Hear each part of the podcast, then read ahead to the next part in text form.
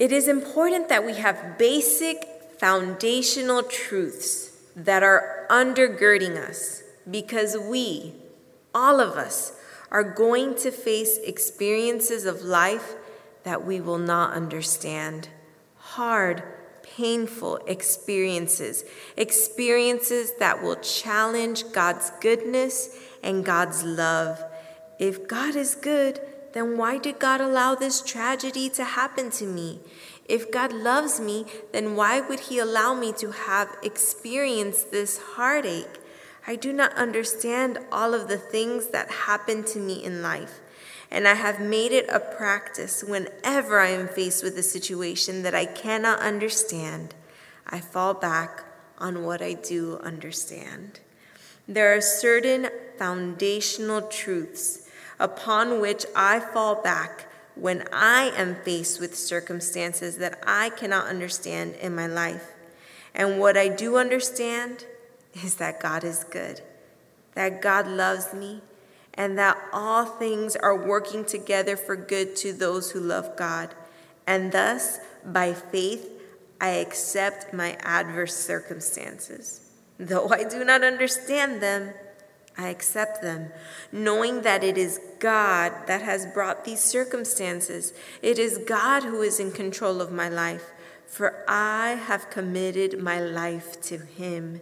And I know that God is working in these circumstances. Though they may seem bitter and adverse, yet God is working a good and perfect plan in my life.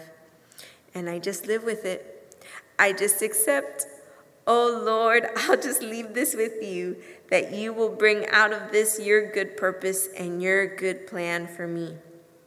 If I did not have the basics, the basic foundations underneath, then when troubles come, when I get into these kind of circumstances, I would be totally wiped out. Oh, it's so sweet. I could almost hear his voice as he would be sharing this from his heart. If it weren't for these basic foundational truths, when troubles come and these kinds of circumstances, we would totally be wiped out. So as I look at these six Psalms, I thought, okay, Lord, show us those foundational truths. What are those things that we can hang on to when life's circumstances are difficult? And it doesn't take much of an imagination these days to try to consider difficult circumstances that might come our way. As a matter of fact, they're not so hypothetical anymore. But rather than focusing on the circumstances and, you know, how we should react, or, you know, how we can prepare and how we need to guard ourselves against this, that, or the third, are we relying on those foundational truths that we know are true? So Psalm seventy-three, the first foundation is kind of, and they'll kind of be little cliches, but we'll we'll look further into the meaning of these. So the first one is, what you see is what you get. Maybe you're familiar with that, that phrase, that idiom. What you see is what you get. And the psalmist shows us this in verses two and three of Psalm seventy-three. But as for me, my feet had almost stumbled. My steps had nearly slipped. For I was envious of the boastful when I saw the prosperity of the wicked. Notice that what he saw is what he got. When his eyes were on the wicked, when they were on the circumstances and comparing the situation that he was facing compared to those of others, that's what he got. He got discouraged. He got disheartened. And what allowed him to change this? Well, we jump down to verse fifteen. If I had said I would speak thus, behold, I would have been untrue to the generation of your children. When I thought how to understand this, it was too painful for me until I went into the sanctuary of God. Then I understood, or then I saw their end. It wasn't until the psalmist's perspective changed that his heart was able to be encouraged. And ladies, the same is true for us. What we're looking at, what we're focusing on, that's what we're going to get. If we're feeding our souls the, the hysteria of the media and of social media, that's how our lives are going to be. We're going to be uh, anxious. There's a New Testament application of this. I think of Peter when he was walking on the water. Jesus called him out, right, when he was on the boat with the other disciples. And it's interesting that in Matthew chapter fourteen, verses thirty and thirty-one, we read about why Peter started sinking. You know, it, we, I guess we kind of take it for granted, at least, you know, I do. I've never walked on water, so it just makes sense to me that one would sink in any attempt. But I love how Matthew points out why. It says in verse thirty, "But when he saw that the wind was boisterous, he was afraid, and beginning to sink, he cried out, 'Lord, save me.'" It was when he saw that things around him were difficult. I love verse thirty-one. "And immediately Jesus stretched out his hand and caught him and said to him, 'O you of little faith, why did you doubt?'" I love that it was immediate, right? Like Jesus didn't wait for him to like, sorry, what was that? I couldn't hear you because of the boisterous wind you were talking about, right? No, immediately he reached out his hand. So ladies, what we see is what we're going to get. May our perspective, our vision be ever on the Lord. Corrie Ten Boom said it this way: "If you look at the world, you'll be distressed. If you look within, you'll be depressed. If you look at God, you'll be at rest." And I'll say it again because it's so good. If you look at the world, you'll be distressed. If you look within, you'll be depressed. If you look at God, you'll be at rest. And again, that was Corrie Ten Boom's saying.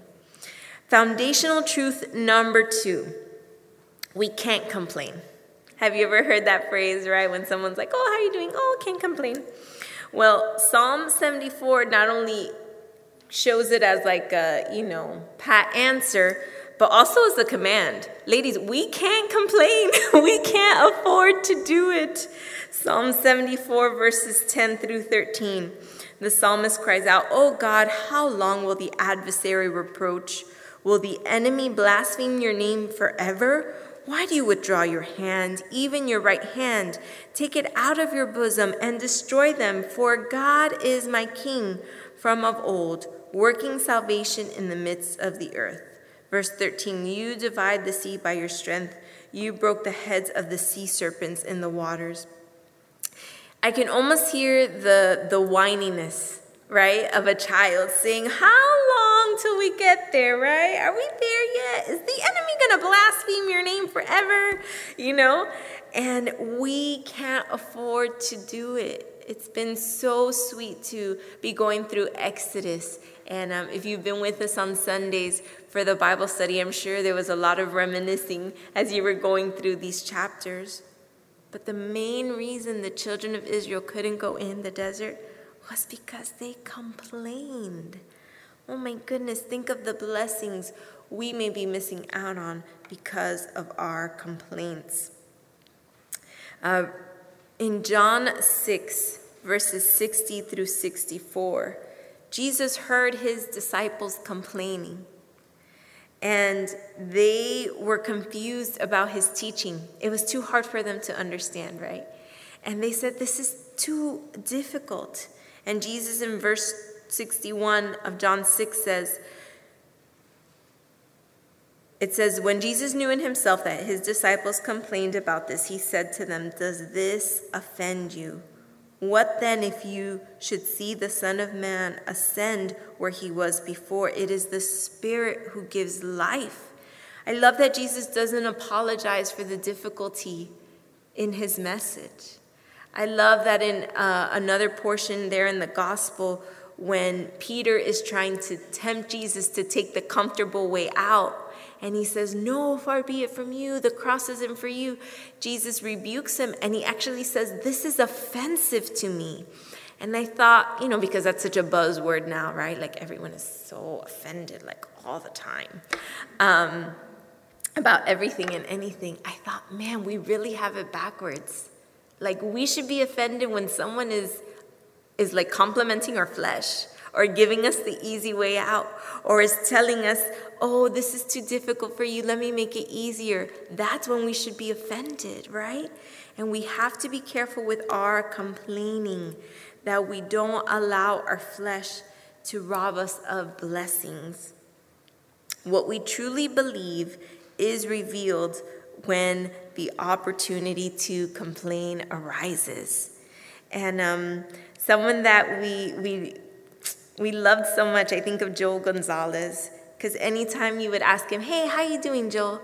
Oftentimes his simple response would be, better than I deserved. And I love that. I love that, because it's true. When we are busy complaining, it's because we think we're entitled to something more. But ladies, what more than salvation? What more than heaven promised?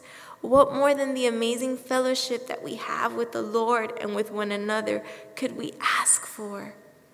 So may we not complain. We, may we recognize that we are all better than we deserve. Foundational truth number three, Psalm seventy-five. I think of this question, will wonders never cease? Right? Well, wonders never cease. A lot of times uh, it's used kind of sarcastically, right? When when someone finally does something unexpected in a positive way, uh, this comment will be used, well, wonders never cease. But I think, I think of um, just the heart of this psalmist as he's reflecting on the things that the Lord has done. And he bursts out with thanksgiving in that first verse. We give thanks to you, O God, we give thanks, for your wondrous works declare that your name is near. And then we can jump down to verse six. For exaltation comes neither from the east, nor from the west, nor from, insert whatever political difficulty you've been facing this season, or conspiracy, or truth, but from where? God is the judge. He puts down one and exalts another. And jumping down to verse nine, but I will declare forever, I will sing praises to the God of Jacob. All the horns of the wicked I will also cut off, but the horns of the righteous shall be exalted. When was the last time we stopped to give thanks of the wonders of the Lord? Just his mighty hands, his wondrous works that declare his name. Do we think about that in our own lives? Those little God stories, those, those times that something just wondrous out of the blue happened. Uh, yesterday, the, the shirt I was wearing, a couple people complimented, and I was able to, to tell them, oh, and this shirt has a God story. And they're like, really, a shirt? And it was... Um, It was just so sweet to be reminded and to get to share with, with this sister the story. Um, I had just signed my uh, resignation papers from working for the public school system for about seven years. We had just had our second child, and it was like official. I'm going to be a stay-at-home mom. And, you know, we looked at the numbers. It didn't quite make sense financially, but we're like, okay, Lord, we're going to trust you. And I remember the day after I signed those papers, I was, I, um, I was putting away some clothes, and I opened my closet, and, you know, just kind of one of those surrendered things. I'm like, well, I guess these are going to be my outfits for a while, right? Not having that second income.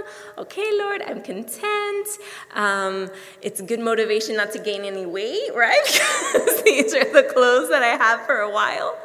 And wouldn't you know that less than twenty-four hours later, my mother-in-law calls me and she says, hey, I just got blah, blah, blah bonus from retirement. I wanted to take you shopping. And I wanted to get, you know, just like one or two little things for like, you know, for you to, and I, I was like, okay, thank you. Yes, that's so sweet. And I hung up, and I remember just crying, thinking, Lord, like I was, I was okay. I thought that this was it, but just, you know, how sweet that he would use um, my mother-in-law to bless me, right? In that way, to remind me of his goodness in something as silly as like a JCPenney top, you know? And that's my God story for that shirt. But ladies, his works are not too small, right? His wonders, they can truly captivate us. And I do believe that for most of eternity, that's what we're going to be doing. Just praising him for all those little wonders that he's done in our life. You know, the most amazing thing that people noted of Christ wasn't his miracles or his healings. It was actually his word. It tells us in Luke four thirty-six, then they were all amazed and spoke among themselves, saying, what a word this is. For with authority and power, he commands the unclean spirits and they come out. His wonders never cease. In other, uh, I think I picked the wrong verse there, but it says that they were amazed at the way he taught, because he taught as one having authority, not like the Pharisees and the scribes did. Ladies, just thinking of God's word, the persecution, the times that people have tried to destroy it and say that it's irrelevant, and it's still here for us, that daily we could hear from our Savior. His wonders will never cease. But will our wonder cease? Will we ever stop being in awe of who the Lord lives? This quote isn't attributed to anyone. It's unknown, but I love the, the, the choice that it presents us. It says there are only two ways to live your life. One as though nothing is a miracle. The other is as though everything is a miracle. Ladies, let's live in that wonder of the Lord. Foundational truth number four. It's time to wise up. Wise up to the warnings. The warnings that the Lord is allowing us to see. In Psalm seventy-six, picking up in verse six, it says, at your rebuke, O God of Jacob, both the chariot and the horse were cast into a deep sleep. You yourself are to be feared, and who may stand in your presence when once you are angry? Verse eight, you cause a judgment to be heard from heaven. The earth feared and was still, when God arose to judgment to deliver all the oppressed of the earth. Ladies, the Lord sends us warnings. He is so faithful. I think in the New Testament, how um, Joseph so often heard from the Lord in dreams. And, you know, the, the Lord sent angels to speak to him. And it tells us in Matthew two, verse thirteen, and then later on again in verse twenty-two, that Joseph needed to, to make a certain decision for his family, for their safety. And the Lord wants to give us those same warnings. He wants to show us what it means to walk in wisdom in these days. And we just need to be wise. We need to allow him to speak to our hearts. I don't know if it'll be in a dream like it was for Joseph, but I do know that he speaks through his word. I do know that it has application and, and just it's so relevant to whatever it is that your heart is facing. So ladies, let us wise up to the warnings. It is better to heed the warnings than to suffer the consequences, right? It's better to heed warnings than to suffer consequences. And that takes us to foundational truth number five, found in Psalm seventy-seven. Where there's a will, there's a way. But ladies, may it not be our will, right? May it be his will that opens up the way for us. Picking up in verse ten, the psalmist writes, and I said, this is my anguish, but I will remember the years of the right hand of the Most High. I will remember the works of the Lord. Surely I will remember your wonders of old. I will also meditate on all your work and talk of your deeds. Your ways, O God, is in the sanctuary. Who is so great a God as our God? You are the God who does wonders. You have declared your strength among the peoples. It reminds me, uh, the transition in that psalm, right? It starts off with I, I, I, I. And then all of a sudden, Asaph turns his um, perspective, right? The, the whole uh, pronoun reference changes completely. And now it's all about you and the Lord, right? From first person to second person. Um, and we see that Jesus had the same approach to his ministry and to his life. In Luke twenty-two forty-two, we see his prayer in Gethsemane. Father, if it is your will, take this cup away from me. Nevertheless, not my will, but yours be done. Ladies, I promise you that if you are standing firm in God's will, if that is what you're seeking with your whole heart, he will make the way. He will make the way for you. Elizabeth Elliot put it this way: God is God. Because he is God, he is worthy of my trust and obedience. I will find rest nowhere but in his holy will that is unspeakably beyond my largest notions of what he is up to. Isn't that so sweet? I find rest nowhere but in his holy will that is unspeakably beyond my largest notions of what he is up to. Ladies, if you're in God's will, rest. He will make the way. And this takes us to our last psalm. And what foundational truth? Well, we really have to walk away with something, right? Our last point, and it'll be just that, to walk away with something. Oh, what a good psalm, Psalm seventy-eight. This contemplation begins in verse one, and, and we'll read through uh, the first twelve verses just to be reminded of, of how he sets the scene for all these miracles that the Lord did for the children of Israel. Psalm seventy-eight, verse one. Give ear, O my people, to my law. Incline your ears to the words of my mouth. I will open my mouth in a parable. I will utter dark sayings of old, which we have heard and known, and our fathers have told us.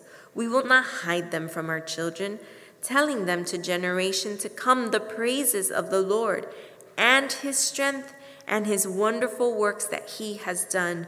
Verse five, for he established a testimony in Jacob and appointed a law in Israel, which he commanded our fathers, that they should make known, that they should make them known to their children. Verse six, that the generation to come might know them, the children who would be born, that they may arise and declare them to their children, that they may set their hope in God and not forget the works of God, but keep his commandments and may not be like their fathers, a stubborn and rebellious generation, a generation that did not set its heart aright and whose spirit was not faithful to God. The children of Ephraim, being armed and carrying bows, turned back in the day of battle. They did not keep the covenant of God. They refused to walk in his law. In verse eleven, and forgot his works and his wonders that he had shown them. Marvelous things he did in their sight, in the sight of their fathers, in the land of Egypt, in the field of Zoan. And he goes on to list them all. But they forgot. They did not keep the covenant. They refused to walk in his law. I think of um, verse, what is it? Where they did not set their hearts aright. They did not allow the Lord to, to form them into his children, which he wanted them to be. And it reminds me of Romans, right? Where God says that he gave them up because they didn't want to retain God. It's Romans verse one, I'm sorry, chapter one, verse twenty-eight. It says, and even as they did not like to retain God in their knowledge, God gave them over to a debased mind to do those things which are not fitting.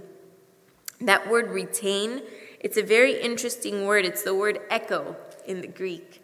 And it, it's as if mankind got tired of reflecting God. They got tired of being made in his image, and they said, no, we don't want to have you in our knowledge. We don't want to have you in our form anymore. We want to be given over to what we think is best. They did not want to set their hearts aright. They were willing to forget because his commandments were no longer convenient, right? That's what it says. They didn't want to walk in his way. So rather than walking away with something, they walked away from him. They walked away from the Lord. And boy, did they walk. For forty years they walked because they refused to keep his commandments. So what's the conclusion? We have to remember. We have to remember. Why?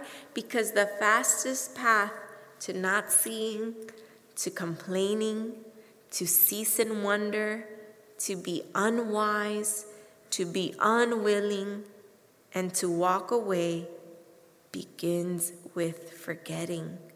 The fastest path to not seeing, to complaining, to ceasing in wonder, to being unwise, to being unwilling, and to walking away from him begins with forgetting. Notice how many times, just in these six Psalms, Asaph commands us, remember. And he even tells himself, I will remember, time and time again. He's probably even writing this down so he doesn't forget. He's like, I'm going to remember, all right. That's why I had to write it down. And ladies, I pray that you would do the same. I pray that you would treasure those times that you have with the Lord, writing those things down that he's spoken to you, writing down those prayer requests so you can go back a few days or weeks or months later and see the answered prayer, maybe even a few years later. But ladies, we cannot forget him. F E Marsh does this really sweet outline of the times that we are commanded to not forget, right? That we need to remember. He says the first thing that we need to remember is the person. Forget not the Lord. And that's from Deuteronomy eight eleven. The next thing we need to not forget is uh, unto a provocation. Right? He's provoking us to forget not past failure. And that's from Deuteronomy nine seven. Forget not how thou provokest the Lord thy God. Don't forget those times that we've messed up and we've had to bear those consequences. Deuteronomy nine seven. The next thing we shouldn't forget is prayer. Forget not the, congrega- that, the congregation forever. And that's Psalm seventy-four nineteen. The next thing we shouldn't forget is punishment. The Lord will punish his enemies. And that's from Psalm seventy-four, verse twenty-three. The next thing we shouldn't forget to do is to praise. And it tells us in Psalm one oh three, verse two, forget not all his benefits. So we shouldn't forget the person. We shouldn't forget the provocation. We shouldn't forget prayer, punishment, praise. And there's two more. Practice. Forget not the commandments of the Lord. Proverbs three, verse one tells us, forget not my law, but let thine heart keep my commandments. And the last thing we shouldn't forget is pleasing God. Forget not to do good. Hebrews thirteen sixteen tells us to do good and to remember to join together, to continue meeting together. So ladies, I pray that these foundational truths would continue to carry us through these difficult seasons, that we would have our eyes fixed on the Lord, that if we've been tempted to complain, we would ask the Lord to forgive us, and we would move forward with a heart that is grateful, that we would focus on his wonders, that we would wise up to the warnings he's showing us, that we would be surrendered to his will so that he could make a way, and that we would walk away with his commandments so that we wouldn't walk away from him. Let's pray.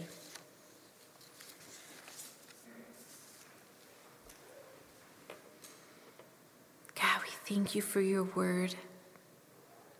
And Lord, right now we just think of all the ladies who couldn't be here tonight for one reason or another. Lord, we thank you um, just for their desire to want to be safe. And Lord, I just ask that you would heal them, God, that you would protect them, you would be with their families. Lord, we pray for maybe any who weren't able to come because of scheduling conflicts or uh, something that came up. Lord, I pray that you would encourage her, that, Lord, she would be able to still prepare for the next study and not be discouraged, God, but to uh, dig into your word, to find you there in the secret place, Lord, speaking to her. And Lord, I pray that we would apply these, these truths, God, that we would build our house on the rock by not only listening to them, but that we would do them. God, show us how to put these things to practice, Lord. Even now as we pray, bring to mind situations and individuals and um, decisions, God, that we need to make for your kingdom, for your glory. Lord, not out of fear or frustration, but God, out of a desire to please you. We need you, Jesus, and we love you. It's in your name that we pray. Amen.